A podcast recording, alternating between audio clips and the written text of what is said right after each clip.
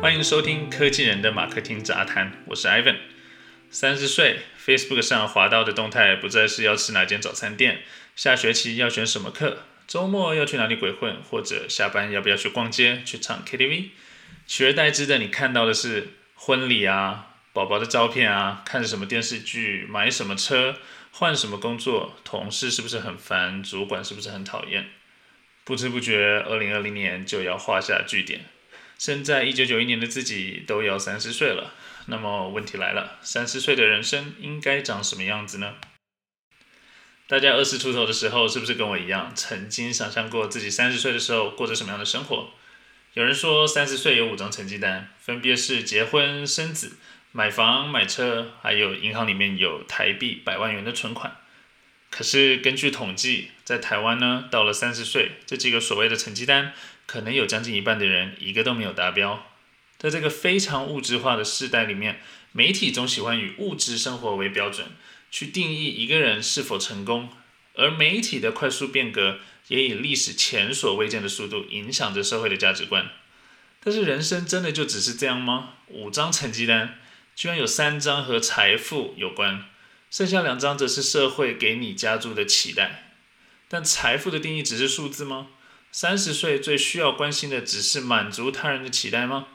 对我来说，三十岁的自己，精神远比物质来的重要。因为物质吧，你获得越多越快，很多时候空虚就越大。如果你不能很好的平衡自己的心态，很容易被物质绑架，所谓的幸福感、快乐也就离你越来越远。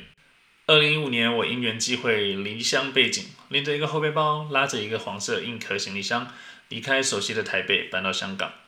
那年我才二十四岁，获得了第一个总监级别的职称，公司还给了我免费的两房一厅公寓。我管理着一群来自世界各地、年纪、经验、生活历练都远比我丰富的人。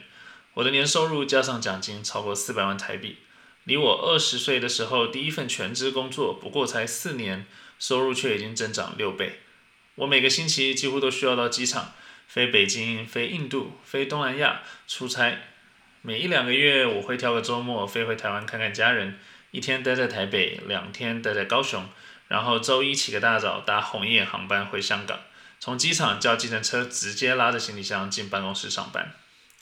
去香港之前，我在台湾海拔最高的办公室上班，在距离公司二十分钟外的捷运站旁买了一个小房子。按着自己的喜好重新装潢，有个当时觉得很适合的对象，听起来我应该有很有幸福感才是。然而，认识我够久的朋友都知道，那是我人生最迷茫、最空虚、最踌躇不安，也最不知所以然的一段日子。很多看似羡慕不来的事，突然来得太快，自己的生活历练、经验还有心态却不够成熟的时候，很难去承受这一切。随之而来的就是无限的挫折和沮丧。人呐是不会一夜长大的，这么多个夜晚，总得失眠几次。很快呢，我觉得自己和那些过去熟悉的人群都变得格格不入，和老朋友突然找不到话题，很多也就失去了联系。那个唯一能让我获得无限成就感的职场，也像 GPS 断了讯一般迷航了。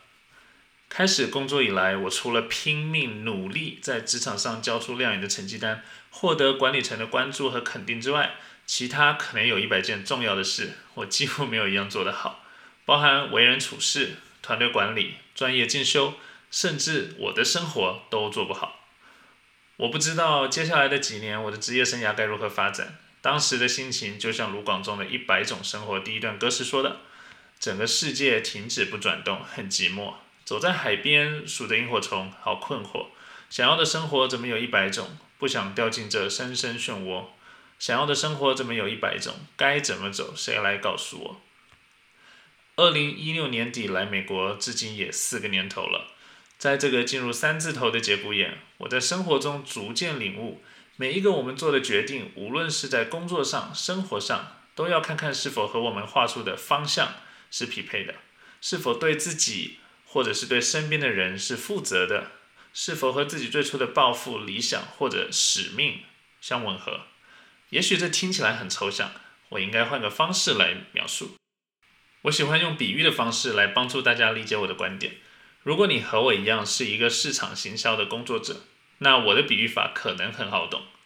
作为一个市场部的负责人，公司在明年第一季度有三款产品要推向市场，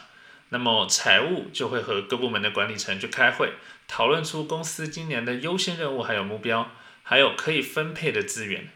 销售部门呢，也许会去跟产品部门沟通，去做出一些啊一季度的市场销量测算，或者是啊不同型号的产品产能供货的测算测算。那市场行销的部门负责人就需要根据你手上握有的资讯，开始去分配资源，制定策略，然后规划相应的执行计划。首先呢，第一个你可能要做的事情，就是根据手上的所有的数据来看一下市场的现况。市场的竞争的情况，然后从销量预测中来分配若干的百分比啊，去算出来接下来你要做的很多决定，比如说你要花多少钱，要花在哪里，怎么花，怎么执行，然后预期可以得到一个什么样的结果，如何去衡量是不是成功，这也是你要考虑的事情，你要做的决定，其实都需要这些这些决定，其实都需要和公司顶层的方向去做匹配。你做的每一个市场活动是不是符合公司的价值观？公司这个季度的侧重点、品牌的形象、产品的特性是不是触达公司想要的那个目标群众？如果是从执行者的角度出发，很多时候会更加的去聚焦细分领域的表现，反而忽略公司的大方向、使命、大目标、大策略。比如一个广告的投放师，他也许会直接等上级告诉他。哦，三款产品分别有多少的预算可以让他去做投放，然后他就会和产品行销的人去确认，哦，那这个产品的主要卖点是什么？剩下他需要担心的就是啊，是否部署好广告组啊，是否从设计那边拿到相应尺寸的素材啊，文案是不是准备好啦？然后你优化之后的投放结果是否在 ROI 上面达标？那问题就来了，在投放的领域中。啊，做行销的人都知道，所谓的 ROI 达标，其实有一百种优化的策略和方式。有些能带来更好的转化，却可能与品牌的形象、格调或者公司方向的使命愿景大相径庭。比如你文案上使用耸动的标题，或者使用很博眼球的视觉，或者投放给高转化、低品牌品配的人群。这样一来，从结果上来看，也许你超预期的达标了。但从责任、使命和方向的角度，也许值得检讨。其他职能也是一样，都有自己的侧重点。所以，怎么去平衡各职能的需求，帮助整个团队明白公司目标的全貌，再准确的将目标分解到个人上，就是团队领导者的责任和使命。而我认为，在三十岁的年纪，必须具备这样的能力。也许你还没有到这样的一个位置，或者是能力问题，或者是机遇问题，或者是其他。但思维和观念可以先调整，随时准备机会的到来。二零二零年底，在家里待了大半年的时间，省下了每天两三个小时的通勤，其实反而很适合我自己的回顾和反思。所谓的三十岁五张成绩单，我也在二零二零年完成了社会期待的最后两张。但我认为更重要的是，生活和事业是不是有了方向感，是不是有了责任感，有没有使命感？虽然自己也并不是处在一个非常理想的状态，但至少我能把二十岁出头时看得非常重的物质指标稍微放一放，在这三个新的指标上也有了一些雏形，心态上调整得更加成熟。三十岁以后，方方面面的挑战其实更大，比如如何散尽家庭责任，如何持续充实自我，如何避免在职场上出现中年危机被淘汰。在即将跨入新年的这一刻，我自己也有很多的反省。过去两年呢，我尝试要创业，我注册了两家公司，而且都投入不少钱。当然，这些这这两家公司都还勉强的在运作中，但其实不盈利。想做的事情很多，比如我三年前就架设了这个 blog，想要定期写一些东西，然后还开设了 YouTube 的频道，买了一大堆摄影器材，想要拍影片记录生活，分享科技的新知。但人就是这样，你步子迈大了，很多事情你挤不出时间，最后就会变成一样也做不好，或者是根本没有做。最后呢，我决定学会怎么收敛，学会聚焦。除了家庭责任之外，我一直有一个使命感，我希望能够就像当年提携我的前辈一样，帮助身边需要帮助，而我也有能力帮助的人。今年我意外的在美国认识了很多留学的台湾学生。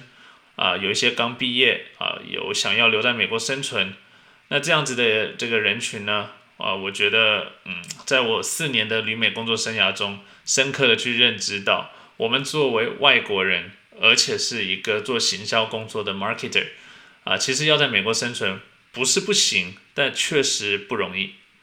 我觉得，呃，也许也是时候能够整合一些自己的资源和经验，啊，来帮助这一些很努力也很优秀的台湾人，继续在不同的领域发光发热。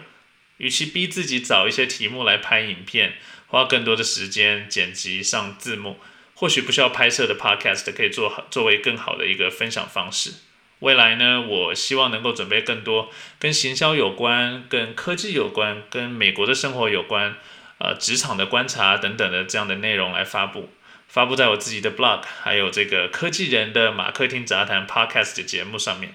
我希望能够带给更多有需要的人不一样的观点。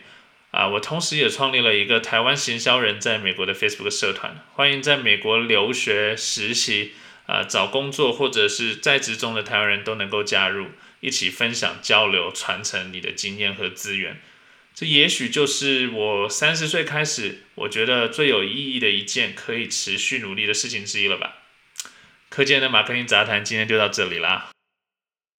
如果你喜欢啊这样子类型的分享，你可以关注我，订阅我的频道，也可以到我的呃社群媒体 Instagram、Facebook 上面啊给我发讯息，然后我们可以交换意见啊，可以一起分享更多的这个 idea。啊，你也可以加入我们这个台湾行销人在美国的社团。如果你人在美国的话，那我们下次见喽。